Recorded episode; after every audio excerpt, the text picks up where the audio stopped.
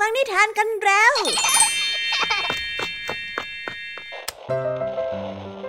คุณกำลังรับฟังไทย PBS Radio ต่อจากนี้ไปขอเชิญทุกท่าน รับฟังรายการ นิทานแสนสนุกสุดหันษาที่รังสรรค์มาเพื่อน้องๆ ในรายการ Kiss Out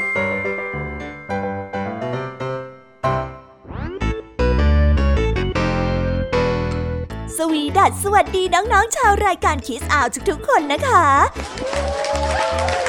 วันนี้พี่แยมมี่กับผองเพื่อน ก็ได้เตรียมนิทานสนุกๆมาเล่าให้กับน้องๆได้ฟัง เพื่อเปิดจินตนาการ แล้วก็ตะลุยไปกับโลกแห่งนิทานนั่นเอง น้องๆอยากจะรู้กันแล้วหรือยังคะ ว่าวันนี้พี่แยมมี่และผองเพื่อนได้เตรียมนิทานเรื่องอะไรมาฝากน้องๆกันบ้าง เอาละค่ะ เราไปเริ่มต้นกันที่นิทานของคุณครูไหว วันนี้นะคะ คุณครูไหวได้จัดเตรียมนิทานทั้งสองเรื่องมาฝากพวกเรากันค่ะ ในนิทานเรื่องแรกของคุณครูไหว มีชื่อเรื่องว่า รอดมาได้เพราะคุณย่า ต่อกันด้วยเรื่อง เหนือคนโลภยังมีคนโลภกว่าส่วนนิทานของทั้งสองเรื่องนี้จะเป็นอย่างไร และจะสนุกสนานมากแค่ไหน น้องๆต้องรอติดตามรับฟังกันในช่วงของคุณครูไหวใจดีกันนะคะ ส่วนนิทานของพี่ยามีในวันนี้ได้จัดเตรียมมาฝากน้องๆกันสองเรื่อง แต่น้องๆอย่าเพิ่งเสียใจไปนะคะ ว่าทำไมวันนี้ถึงมีแค่สองเรื่อง แต่พี่ยามีนี่ขอ confirm ความสนุกเลยค่ะ ว่าไม่แพ้คุณครูหายอย่างแน่นอน นิทานของเราในวันนี้มากันในชื่อเรื่องว่า ความรักของตุ๊กตาหิมะ ต่อกันด้วยเรื่องสองไก่ประชันกัน ส่วนเรื่องราวของนิทานทั้งสองเรื่องนี้จะเป็นอย่างไร จะสนุกสนานสู้คุณครูไหวเหมือนกับที่พี่ยามีบอกได้หรือเปล่านั้น น้องๆต้องไปรอติดตามรับฟังกันในช่วงพี่ยามีเล่าให้ฟังกันนะคะ วันนี้ที่โรงเรียนบ้านนาป่าดอน มีการเตรียมงานต้อนรับผออคนใหม่ ซึ่งครูพลบอกว่าผออคนใหม่นี้เหมือนกับระมาลัยมาโปรดทำให้เจ้าจ้อยนั้นงงและก็ตาลุกวาวกันไปทีเดียว ส่วนเรื่องราวและความหมายของคำคำนี้จะเป็นอย่างไงนั้น ไปติดตามพร้อมกันในช่วงนิทานสุภาษิตจากครูพลและก็เจ้าจ้อยของเรากันได้เลยนะคะ และในวันนี้นะคะ พี่เด็กดีได้เตรียมนิทานเรื่อง ฤาษีไม่ทนแล้วมาฝากกันค่ะ ส่วนเรื่องราวของนิทานเรื่องนี้จะเป็นอย่างไร จะสนุกสนานมากแค่ไหน น้องๆ ห้ามพลาดเด็ดขาดเลยนะคะ ในช่วงท้ายรายการกับพี่เด็กดีของเราค่ะโอ้โห เป็นยังไงกันบ้างล่ะคะ แค่ได้ยินแค่ชื่อเรื่องนิทานก็น่าสนุกแล้วใช่ไหมล่ะคะเด็กๆ พี่ยามีก็ตื่นเต้นอยากจะฟังนิทานที่น้องๆ รอฟังอยู่ไม่ไหวแล้วล่ะค่ะ งั้นเอาเป็นว่าเราไปฟังนิทานทั้งหมดเลยดีกว่าไหมคะ งั้นถ้าน้องๆพร้อมกันแล้ว เราไปพร้อมกันเลยดีกว่านะคะสามสองหนึ่งไปกันเลย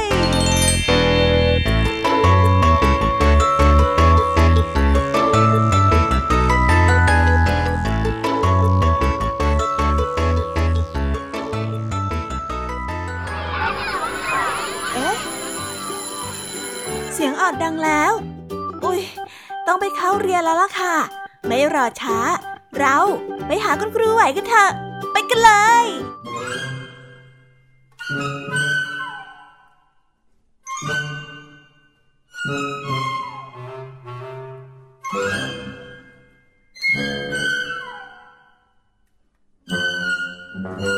ค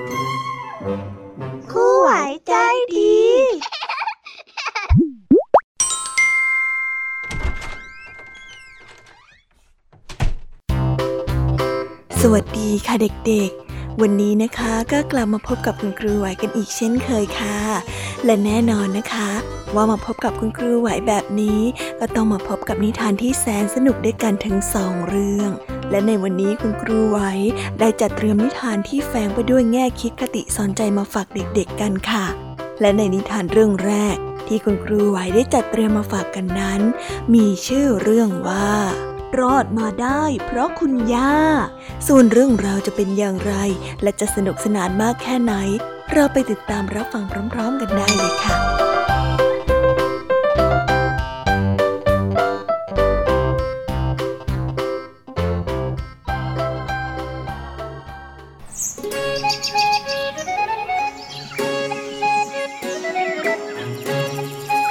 กาละครั้งหนึ่งนานมาแล้ว เมืองแห่งหนึ่ง แม้จะมีทหารมากมาย แต่ทว่าพระราชาเป็นคนที่ขี้เหนียวเป็นอย่างมาก จึงจ่ายเงินค่าบำรุงกองทัพ และเจียดเงินซื้อสเสบียงให้แก่กองทัพเพียงเล็กน้อยเท่านั้นทำให้ทหารที่มีมากมาย ต้องพากันอดอยาก ไม่มีเรี่ยวแรงที่จะรบทับจับศึก แต่ก็ต้องออกรบ เพราะว่าหากหลบหนีจะต้องถูกประหารชีวิตแต่ครั้งนั้นมีนายทหารสามคน ได้ชักชวนกันหลบหนีออกจากกองทัพ นายทหารทั้งสามได้เข้าไปแอบดูอยู่ในดงข้าวโพดทว่ากองทัพนั้นไม่ยอมเคลื่อนพลออกมาจากเมืองหลวงสักทีทำให้ทั้งสามต้องหลบอยู่ในดงข้าวโพดอย่างนั้นไม่สามารถออกไปไหนได้ กระทั่งย่างเข้าวันที่สี่มีมังกรตัวหนึ่งบินผ่านมายังที่หลบซ่อนของพวกเขา มังกรได้มองลงมาจากท้องฟ้า เห็นทหารอยู่ในดงข้าวโพด ก็เกิดความสงสัยจึงได้บินลงมาถามถึงสาเหตุเมื่อรู้ว่าทั้งสามหนีออกมาจากกองทัพเพราะว่าพระราชา ให้เงินเดือนเพียงแค่เล็กน้อย มังกรจึงได้ยื่นข้อเสนอว่า เราจะช่วยพวกเจ้าออกไปจากที่แห่งนี้ และให้ทรัพย์สมบัติแก่พวกเจ้า แต่ว่าเจ็ดปีต่อจากนั้น เจ้าจะต้องไปเป็นคนรับใช้เราจนชั่วชีวิต นอกจากว่าวันใด เจ้าจะตอบปัญหาของเราได้สามข้อ แล้วเราจึงจะยอมปล่อยให้พวกเจ้าเป็นอิสระ กล่าวจบ มังกรได้ใช้กรงเล็บจับทั้งสามคนเอาไว้ และได้พาบินไปจากที่นั่น ไปส่งยังหมู่บ้านอีกแห่งหนึ่งที่ปลอดภัย จากนั้นมังกรก็คืนร่างเป็นปีศาจที่มีร่างกายเป็นสีแดงก่ำแล้วได้ยื่นแส้วิเศษให้กับทหารหนึ่งเส้น และได้กล่าวว่า เมื่อใดที่ต้องการเงินทอง ให้หัวแส้นี้หนึ่งครั้ง แล้วเจ้าจะได้ในสิ่งที่เจ้าต้องการ จากนั้นอีกเจ็ดปีข้างหน้า เราจะมารับพวกเจ้าอีกครั้ง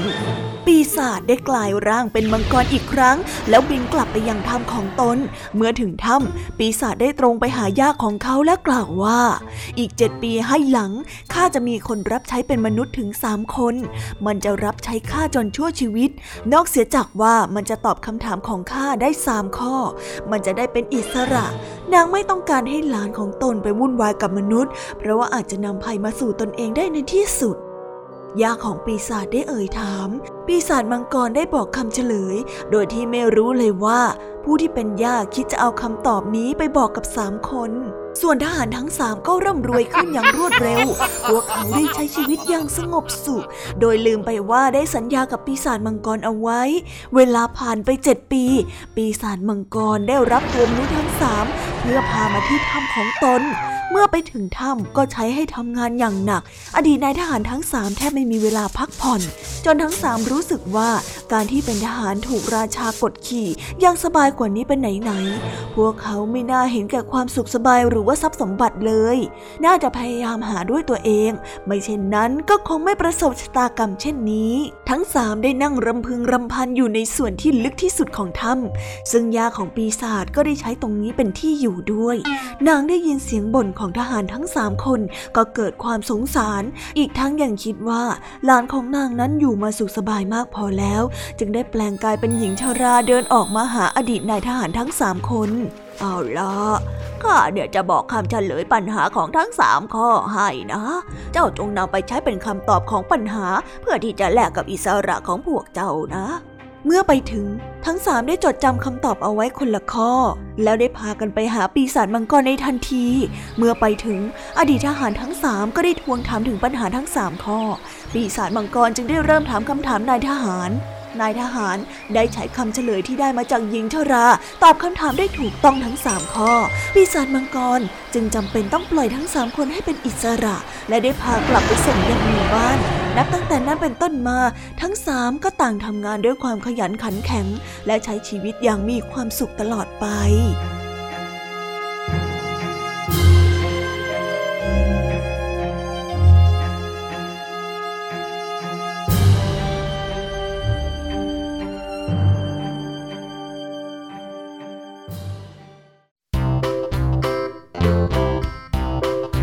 ก็จบกันไปเป็นที่เรียบร้อยแล้วนะคะสำหรับนิทานในเรื่องแรกของคุณครูไหว เป็นไงกันบ้างคะเด็กๆ สนุกกันหรือเปล่าคะ ถ้าเด็กๆสนุกกันแบบนี้เนี่ยงั้นเราไปต่อกันในนิทานเรื่องที่สองของคุณครูไหวกันต่อเลยนะ ในนิทานเรื่องที่สองของคุณครูไหว คุณครูไหวขอเสนอนิทานเรื่อง เหนือคนโลภยังมีคนโลภกว่า ส่วนเรื่องราวจะเป็นอย่างไร เราไปติดตามรับฟังกันในนิทานเรื่องนี้พร้อม ๆ กันเลยค่ะ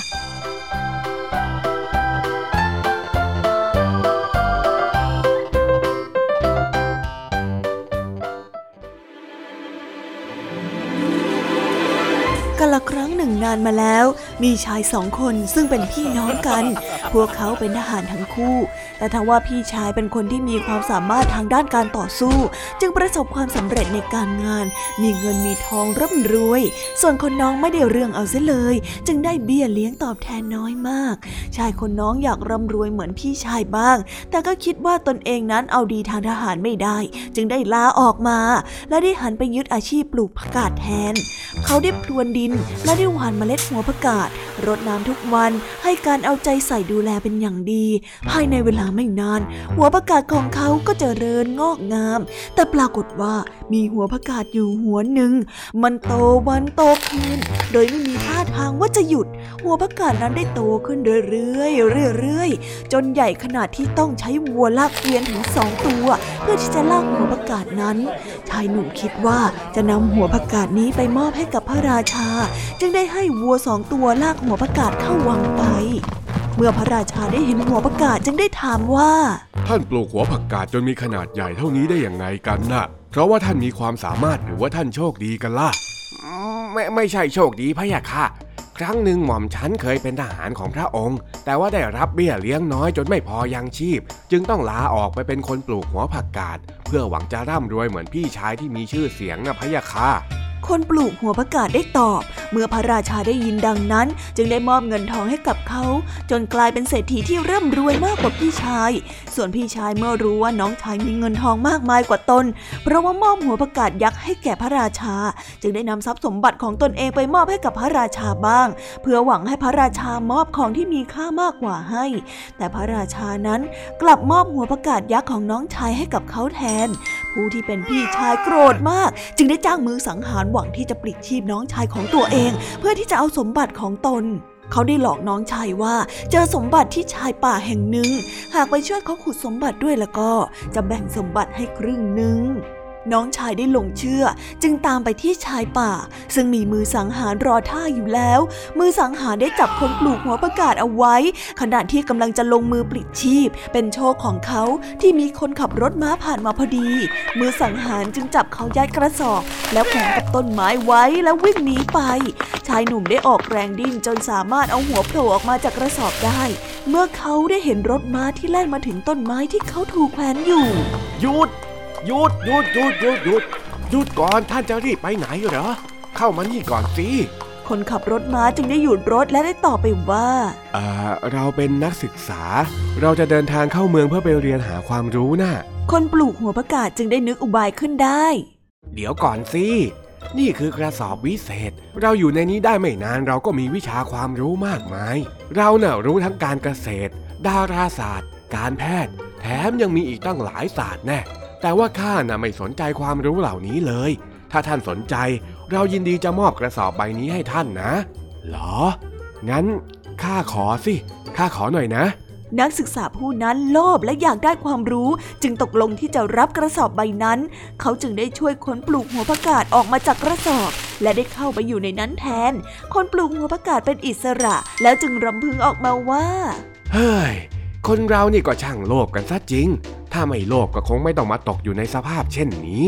ข้าขอโทษด้วยนะที่ข้าต้องทำแบบนี้ แต่ว่าข้าจะทำเป็นจริง ๆ เขาได้เดินกลับเมืองด้วยความสบายใจ ปล่อยให้นักศึกษาต้องห้อยตรงเตงอยู่บนต้นไม้อย่างน่าสงสาร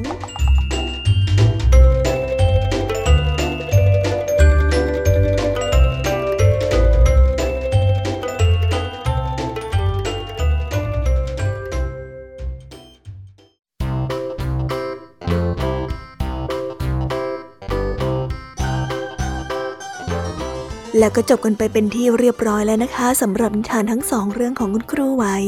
เป็นยังไงกันบ้างล่ะคะเด็กๆ วันนี้เนี่ยสนุกจุใจกันหรือเปล่าเอ่ยมีเด็กๆหลายคนเลยนะคะที่ยังไม่จุใจกัน งั้นเราไปต่อกันในนิทานช่วงต่อไปกันเลยดีกว่าไหมคะเอาละค่ะ งั้นเราไปต่อกันในนิทานช่วงต่อไปกับช่วงพี่ยามีเล่าให้ฟังกันเลยนะคะ แต่สำหรับตอนนี้เนี่ย เวลาของคุณครูไหวก็ได้หมดลงไปแล้ว งั้นครูไหวต้องขอตัวลากันไปก่อนแล้วนะคะ สวัสดีค่ะ บ๊ายบาย และพบกันใหม่นะคะเด็กๆ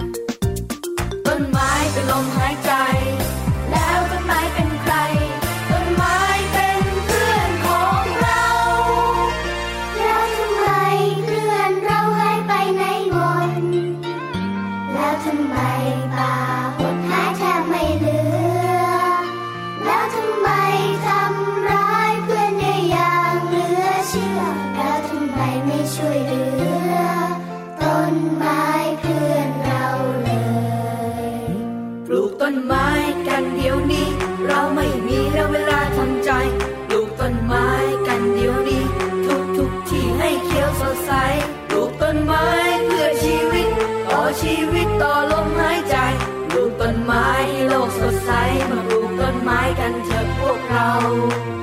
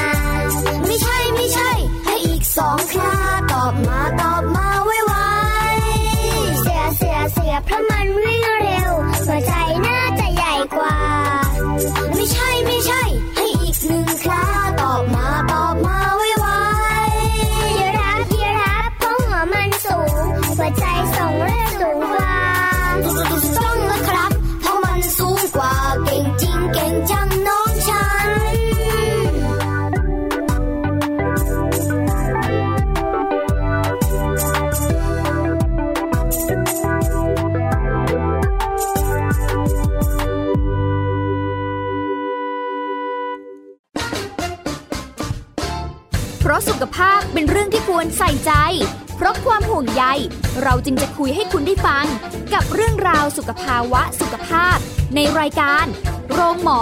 และโรงหมอสุดสัปดาห์ ทุกวัน 10นาฬิกาทางไทย PBS d i g i ดิจิ a d i o ฟังสดหรือย้อนหลังผ่านออนไลน์ www.thaipbsradio.com หรือแอปพลิเคชัน Thai PBS Radio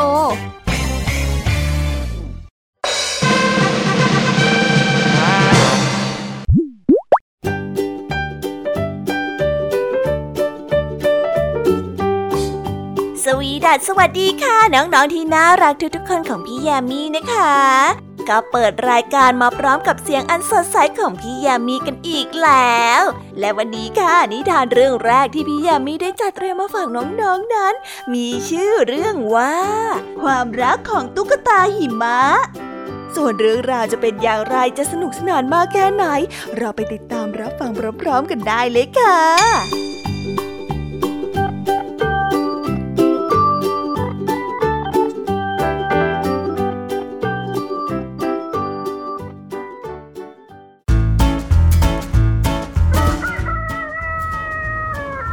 ละครั้งหนึ่งนานไปแล้ว หลังจากที่หิมะหยุดตก เป็นธรรมดาที่เด็กๆ จะนำหิมะมาปั้นเป็นตุ๊กตา และที่หน้าบ้านหลังหนึ่งก็มีตุ๊กตาหิมะที่ถูกทำขึ้นอย่างประณีตมันมีตาที่ทำจากกระเบื้องดินเผารูปสามเหลี่ยมทำให้มองเห็นภาพต่างๆ มีปากที่ทำจากคาดเหล็ก ทำให้มันพูดได้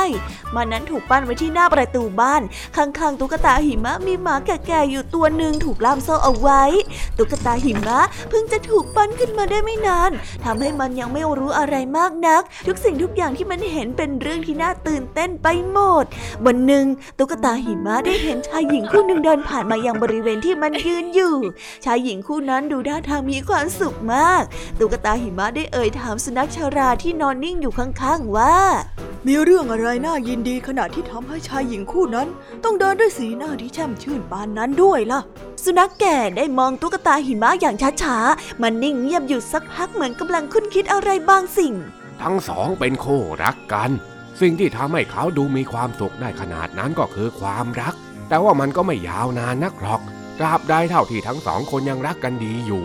เหมือนกับฉันที่เคยนอนอยู่ภายในบ้านอย่างมีความสุข เจ้าของก็รักและเอ็นดู ฉันน่ะได้กินอาหารดีๆ ได้นอนอยู่บนตักอุ่นๆของเจ้านาย เจ้านายน่ะมักจะเรียกฉันว่าอามิ จนกระทั่งวันหนึ่ง ฉันไปกัดขาลูกชายของเขาเข้า เพราะว่าเขาน่ะ มาเตะกระดูกของฉัน มันทำให้ฉันถูกขับไล่มานอนอยู่หน้าบ้านเช่นนี้ยังไงเล่า ตุ๊กตาได้สังเกตท่าทางของสุนัขชรา ที่ดูเศร้าส้อยยามที่พูดถึง มันพอจะเดาออกว่าสุนัขชรานี้ไม่มีศรัทธาในความรักเท่าไหร่นักท่านไปกัดขาลูกชายของเขาได้ยังไงอะ หากเป็นข้า ข้าก็จะเอาเจ้ามาผูกไว้ตรงนี้เหมือนกัน ก็เด็กคนนั้นไม่ใช่เจ้านายของข้านี่ สุนัขชราได้กล่าวด้วยน้ำเสียงที่บ่งบอกถึงความหงุดหงิดเอามากเจ้ารักเจ้านายก็น่าจะรักลูกชายของเขาด้วยสิตุ๊กตาหิมะได้กล่าวขณะที่มองผ่านหน้าต่างเข้าไปในบ้าน และได้เห็นเตาผิงที่สุนัขชราพูดถึง มันได้รู้สึกกระวนกระวายใจทันทีที่เห็นเตาผิง หรือว่านี่จะเป็นความรัก มันพูดกับตัวเองทั้งที่มันเองไม่รู้จักความรักเลยแม้แต่น้อย ตุ๊กตาหิมะได้เอ่ยถามสุนัขชราอีกครั้ง ท่านพอจะบอกวิธีให้ข้าเข้าไปในบ้านได้หรือไม่ข้าอยากอยู่ข้างๆกับเตาผิงบ้าง ตุ๊กตาหิมะกล่าวกับสุนัขชารา เจ้าทำแบบนั้นไม่ได้หรอกนะถ้าเจ้าเข้าไปเจ้าก็ละลายหมดละสิ แต่ข้ารักเตาผิงนะ การที่เสียสละเพื่อความรัก มันก็เป็นเรื่องที่น่ายินดีไม่ใช่หรอ ตุ๊กตาหิมะกล่าวกับสุนัขชาราเป็นประโยคสุดท้าย และมันก็ไม่สามารถพูดอะไรได้อีก เพราะว่าปากที่ทำมาจากคาดนั้นถูกแสงพระอาทิตย์ยามบ่ายแผดเผาจนเริ่มละลายแล้ว แต่มันก็ยังคงเฝ้าเตาผิงอยู่อย่างไม่ละสายตา รุ่งเช้าของวันใหม่ที่อากาศอบอุ่นกว่าทุกวัน แสงแดดร้อนแรงตั้งแต่เช้า ตุ๊กตาหิมะค่อยๆละลายทีละน้อยทีละน้อย ตาที่ทำมาจากกระเบื้องดินเผาได้หลุดออกมา มันนั้นมองไม่เห็นเตาผิงอีกแล้ว ในเที่ยงของวันเดียวกัน ตุ๊กตาหิมะก็ละลายหายไปจนหมด ตอนนี้สุนัขชาราได้รู้แล้วว่า อยู่ดีๆทำไมตุ๊กตาหิมะถึงได้รักเตาผิง ทั้งที่มันไม่น่าจะเป็นไปได้ เพราะว่าหัวใจของตุ๊กตาหิมะทำขึ้นจากไม้กวาด ที่ทำความสะอาดเตาผิงนั่นเอง เย็นวันนั้นเจ้าของบ้านได้หายโกรธอามิสุนัขตัวโปรดของเขาแล้ว เขานั้นได้ปลดโซ่ของมันแล้วพามันเข้าบ้าน สุนัขชาราตัวนี้ได้คาบไม้กวาดที่เคยเป็นหัวใจของตุ๊กตาหิมะเข้าไปไว้ข้างๆ กับเตาผิง ตอนนี้เจ้าได้อยู่ข้างๆคนรักของเจ้าแล้วนะอามิสุนัขชาราได้นอนนิ่งอยู่ที่หน้าเตาผิง มันคิดถึงคำพูดตุ๊กตาหิมะที่บอกว่า หากรักเจ้านายของมัน ก็ต้องรักสิ่งที่เจ้านายรักด้วยเหมือนกับตุ๊กตาหิมะที่รักเตาผิง เพราะว่าไม้กวาดที่เป็นหัวใจของมันรักเตาผิงด้วยเช่นกัน เอาเถอะ ฉันจะไม่กัดขาของลูกชายเจ้านายอีกแล้ว สุนัขชาราได้พูดเบาๆกับตัวเอง และได้นอนหลับไปอย่างสบายอารมณ์อยู่ที่หน้าเตาผิงนั่นเอง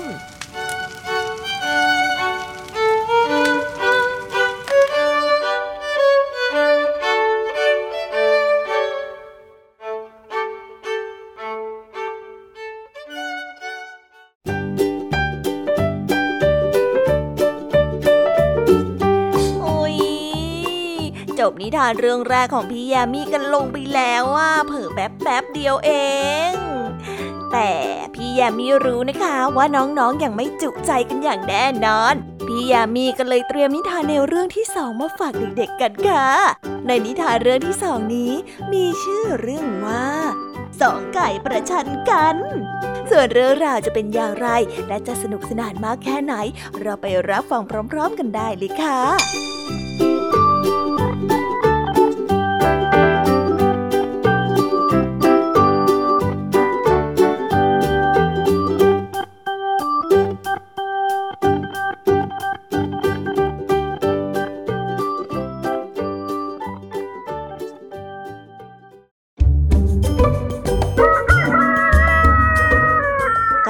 หนึ่งนานมาแล้ว ในฟาร์มป่าของชาวนามีไก่อยู่สองตัว ที่มักจะถูกเถียงกันเป็นประจำว่า ใครนั้นเป็นไก่ที่มีประโยชน์มากกว่ากัน ไก่ตัวหนึ่งเป็นไก่ที่ไม่มีชีวิต มันเป็นไก่ที่ยืนอยู่บนไม้กังหันลม ไก่กังหันลมได้อวดตัวเองว่าฉันสามารถบอกทิศทางลม และบอกความเร็วของลมได้ฉันมีความแข็งแรงมากกว่าใครเพราะแม้แต่พายุหรือว่าฝนก็ทำอะไรฉันไม่ได้ ส่วนไก่อีกตัวหนึ่งเป็นไก่ที่มีชีวิต มันได้กล่าวอวดตัวเองว่า ฉันเป็นไก่ที่มีความสามารถเคลื่อนไหวได้ดังใจนึก จะไปไหนมาไหนก็ไม่ต้องยืนนิ่งอยู่กับที่ ฉันสามารถบอกเวลาได้อย่างถูกต้องเลยล่ะ พอเช้าฉันก็ขันเอกเอกเอก นานแล้วที่ทั้งสองทะเลาะกันโดยที่ไม่ลดราวาสองให้กันเลยแม้แต่ครั้งเดียว วันหนึ่งทั้งสองเห็นว่า หากเป็นเช่นนี้คงไม่สามารถตัดสินได้ว่า ใครนั้นมีความสามารถได้มากกว่ากัน ควรที่จะหาคนกลางมาเป็นกรรมการตัดสิน ไก่ทั้งสองยกหน้าที่กรรมการนี้ให้แก่ต้นแตงกวาซึ่งมาตัดสินให้ความสามารถของทั้งสองนั้นเสมอกัน แต่ก็ยกให้ไก่บ้านนั้นดีกว่าไก่กังหันลมด้วยเหตุผลที่ว่า ความสามารถของเจ้านั้นมันมีประโยชน์เท่า ๆกันนั่นแหละ ไม่ว่าจะเป็นการบอกเวลา หรือว่าการบอกช่วงเวลาที่จะมีพายุ แต่ถ้าจะบอกว่าใครดีกว่ากันนั้นอืมการเกิดมาเป็นไก่ที่มีชีวิตก็ย่อมดีกว่าไก่ที่ยืนนิ่งอยู่กับที่นะ ดังนั้นไก่บ้านก็ย่อมดีกว่าไก่กังหันลมเซเพราะว่าสามารถมีครอบครัวมีลูก ซึ่งสามารถทำประโยชน์ให้แก่ชาวบ้านได้อีกมากมายเลยล่ะฮึ เมื่อได้ฟังคำตัดสินจากต้นแตงกวาแล้ว ไก่ทั้งสองก็ไม่เคยทะเลาะกันอีก ไก่บ้านได้ใช้ชีวิตตามปกติ ไม่นานนักก็มีคู่และมีลูกๆมากมายเมื่อกล่าวถึงไก่กังหันลมตอนนี้ มันได้แต่ยืนสงบนิ่ง คุณคิดถึงเรื่องครอบครัวที่ต้นแตงกวาได้เคยบอก ตัวฉันจะมีประโยชน์มากกว่านี้ ถ้าฉันมีครอบครัวกับเขาบ้าง มันได้บ่นกับตัวเองเบาๆ ในใจก็คุ้นคิดอยู่ตลอดเวลาว่าควรที่จะหาคู่บ้าง เพราะไก่กังหันลมยอมรับไม่ได้ ที่ตนแตงกวาบอกว่าไก่บ้านดีกว่าตน วันหนึ่งไก่กังหันลมได้เห็นไก่บ้านเดินหาอาหารอยู่ที่เนินดิน ไก่บ้านได้ยืนระแวดระวังภัยให้กับภรรยาและลูกๆของมันอย่างองอาจ แม่ไก่และลูกไก่ ต่างก็ภูมิใจในความองอาจของพ่อไก่บ้านทำให้ไก่กังหันลมอิจฉาไก่บ้านเป็นอย่างมาก ที่ใครๆก็ต่างให้ความสำคัญ โดยที่มันเองก็ต้องยืนโดดเดี่ยวอยู่แต่เพียงลำพังแบบนี้ โดยที่ไม่มีใครสนใจมันเลยแม้แต่น้อย ด้วยความอิจฉาที่มีต่อไก่บ้านมากมายทำให้ไก่กังหันลม ลืมฝูงนกพิราบที่เคยแวะเวียนมาหามันทุกวัน ตอนนี้มันอยากที่จะให้แม่ไก่หันมาสนใจมันบ้างเหมือนกับพ่อไก่ มันพยายามจะพองตัวของมันให้ใหญ่ขึ้น และไม่ยอมให้ตัวของมันเองหมุนไปตามแรงลมเพื่อให้เกิดเสียงดัง เพราะมันคิดว่าการที่มันส่งเสียงดังและแสดงความแข็งแกร่งจะต้องมีแม่ไก่สักตัวหันมาสนใจมันบ้าง แต่ไม่ว่ามันจะพยายามทำให้เกิดเสียงดังมากแค่ไหน ก็ไม่มีแม่ไก่ตัวไหนสนใจมันเลยแม้แต่น้อย แต่ตรงกันข้ามโดยความที่มันเก่ามากและฝืนต้านแรงลมทำให้ตัวไก่กังหันลมนั้นต้องแตกออกเป็นสิ่งเสี่ยงมันได้กลายเป็นซากปลักผักพังอยู่บนหลังคา โดยที่ไม่มีใครสนใจมันเลยแม้แต่น้อย ตอนนี้มันรู้แล้วว่า การที่ไม่ยอมรับในสิ่งที่ตนเองเป็น พยายามจะไขว่คว้าในสิ่งที่ที่เป็นไปไม่ได้ จะนำพามาซึ่งความเดือดร้อนให้กับตน และมันรู้ดีว่าการที่คิดได้เอาตอนนี้ก็สายไปแล้ว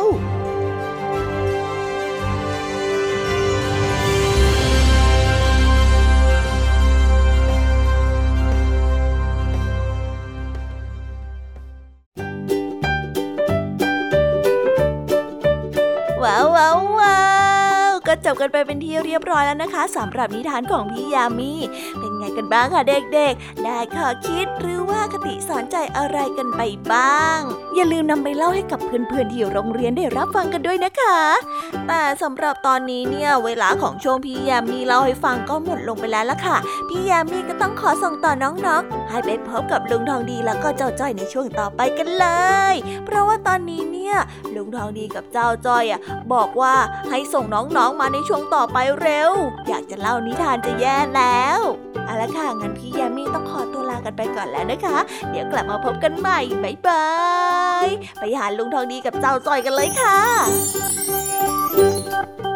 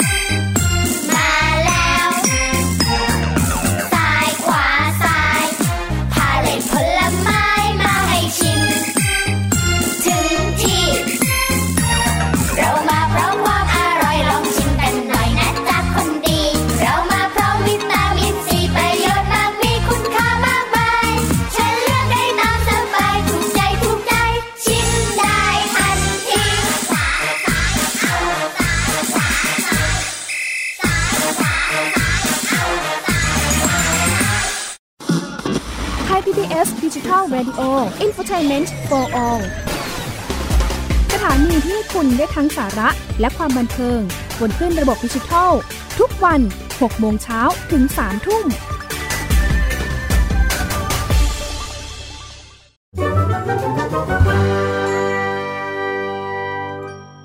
นิทานสุภาษิต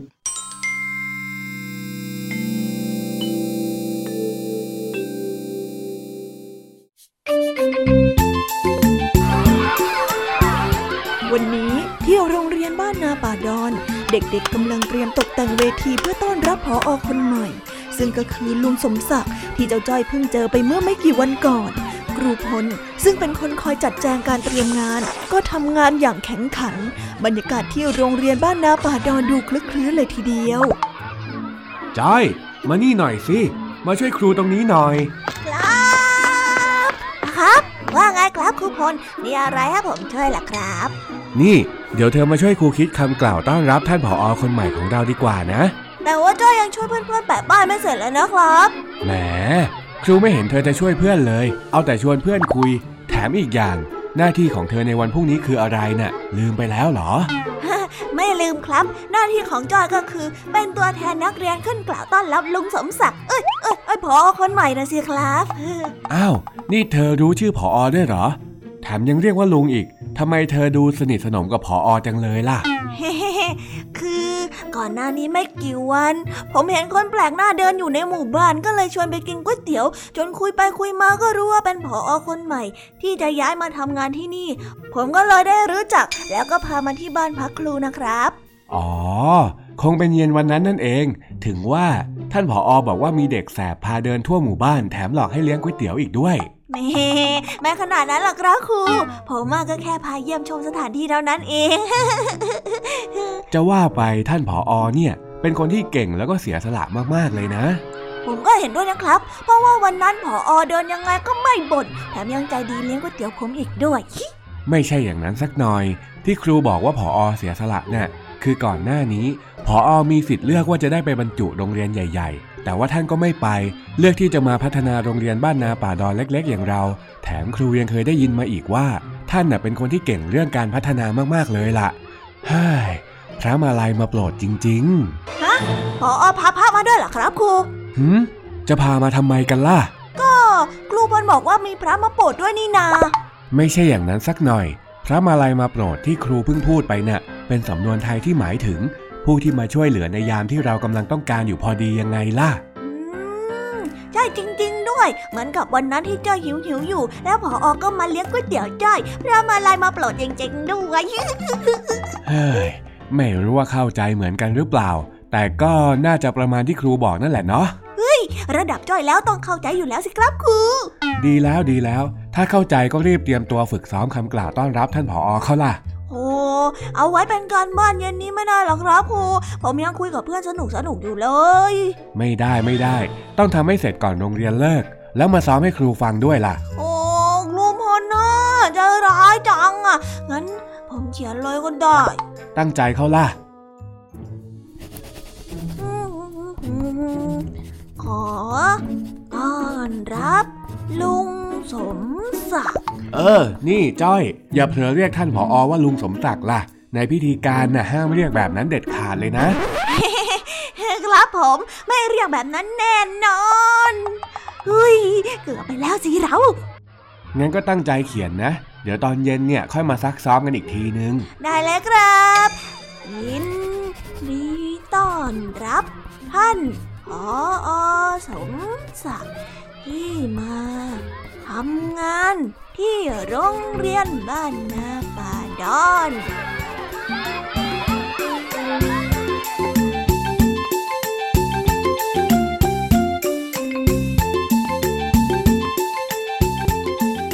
แล้วก็จบกันไปเป็นที่เรียบร้อยแล้วนะคะสำหรับนิทานสุภาษิตในวันนี้ เป็นยังไงกันบ้างล่ะคะ สนุกสนานกันหรือเปล่าเอ่ย นิทานสุภาษิตจบกันไปแล้ว แต่เราก็ยังมีนิทานเด็กดีมารอน้องๆอยู่ในช่วงท้ายรายการนะคะ งั้นเราไม่รอช้าไปฟังนิทานเด็กดีกันเลยค่ะ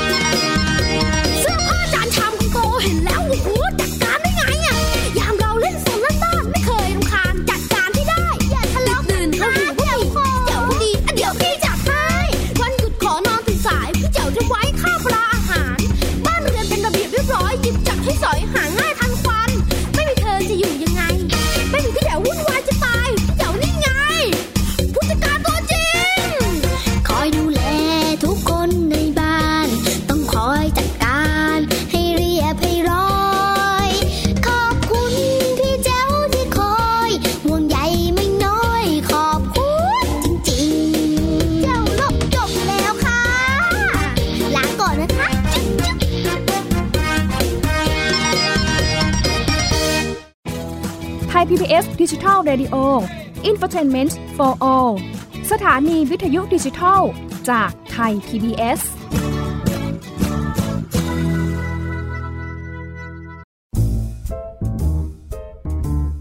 นิทานเด็กดี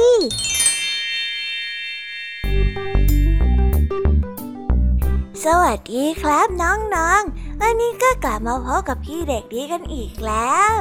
และแน่นอนว่ามาพบกับพี่เด็กดีแบบนี้ ก็ต้องกลับมาพบกับนิทานที่แสนสนุกกันในช่วงท้ารายการ และวันนี้นะครับ พี่เด็กดีก็ได้เตรียมนิทานเรื่องฤาษีไม่ทนแล้วมาฝากกัน ส่วนเรื่องราวจะเป็นอย่างไร ถ้าน้องๆออยากจะรู้กันแล้ว งั้นเราไปติดตามรับฟังกันได้เลยครับ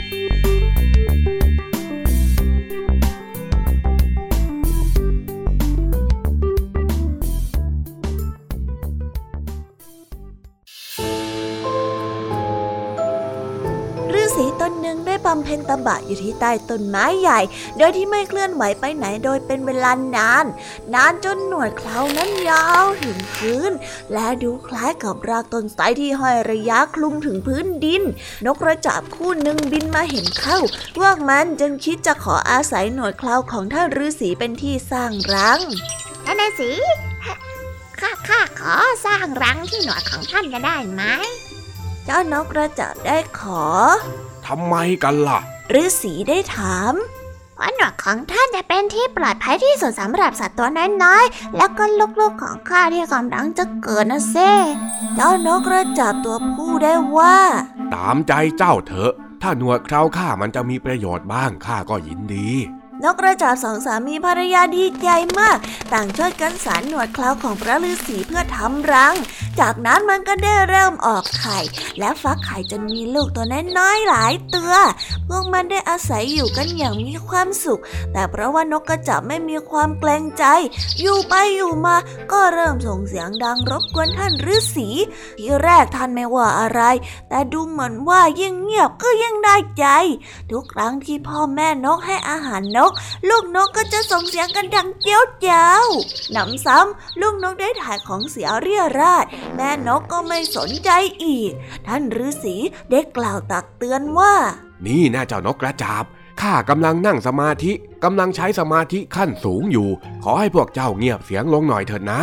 จ้าท่าน เจ้านกกระจาบได้รับคำ ที่แรกเจ้านกน้อยก็ได้เชื่อฟังท่านนักบวชเป็นอย่างดี แต่ก็เป็นแค่เวลาสั้นๆ ไม่นานก็กลับมาเป็นเหมือนเดิมอีกท่านฤาษีจึงได้กล่าวตักเตือนอีกหลายหน แต่ก็ไม่เป็นผล สุดท้ายไม่รู้ว่าจะทำอย่างไร ท่านฤาษีจึงคิดจะลงโทษเจ้านกที่ไม่มีความเกรงใจเหล่านี้ ท่านฤาษีได้ท่องคาถาแล้วพ่นลมใส่เจ้านกกระจาบเหล่านั้น เจ้านกกระจาบได้ถูกสาปจนกลายเป็นก้อนกรวดและตกลงมาที่ตักของพระฤาษีนั่นเอง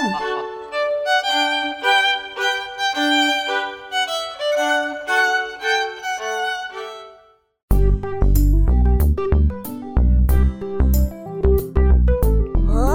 แล้วก็จบกันไปเป็นที่เรียบร้อยแล้วนะครับสำหรับนิทานของพี่เด็กดีในวันนี้ เป็นยังไงกันบ้างล่ะครับน้องๆ สนุกกันหรือเปล่าเอ่ย ถ้าน้องๆสนุกกันแบบนี้ เอาไว้วันหลังพี่เด็กดีจะจัดเตรียมนิทานที่แสนสนุกแบบนี้มาฝากกันอีกนะครับ แต่สำหรับวันนี้เวลาของพี่เด็กดีก็หมดลงไปแล้ว พี่เด็กดีก็ต้องขอตัวลาน้องๆกันไปก่อน แล้วพบกันใหม่นะครับ สวัสดีครับบ๊ายบาย เป็นเด็กดีของคุณพ่อคุณแม่นะครับ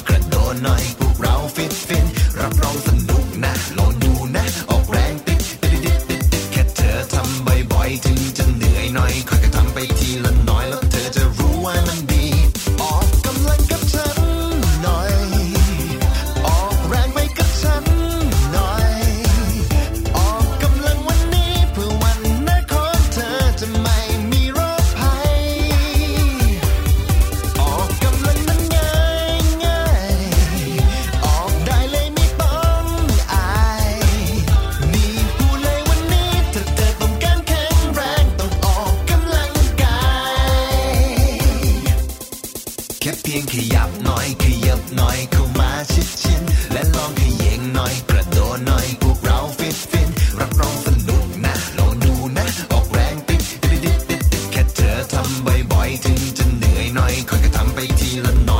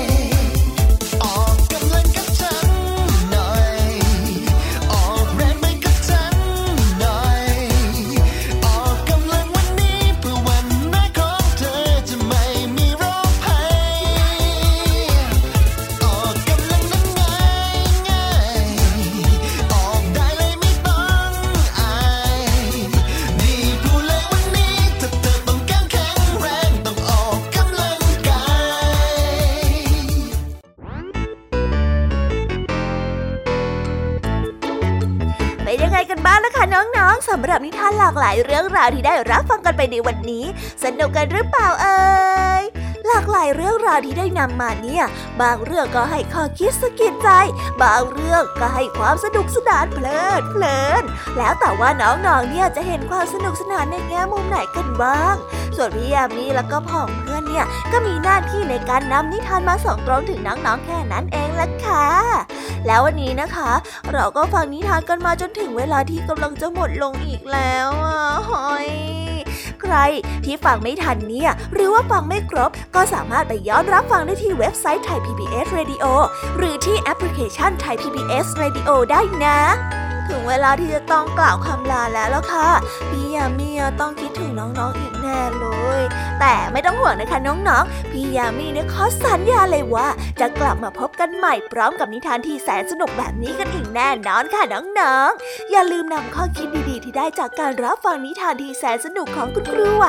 พี่ยมมี่ลุงทองดีแล้วก็เจ้าจ้อย และก็นิทานจากพี่เด็กดีในวันนี้ไปใช้กันด้วยนะคะเด็กๆ เอาไว้พบกันใหม่ในวันพรุ่งนี้นะสำหรับวันนี้พี่ยมมี่ต้องขอตัวลากันไปก่อนแล้วล่ะค่ะ สวัสดีค่ะบายบายนะคะน้องๆ และพบกันใหม่ค่ะ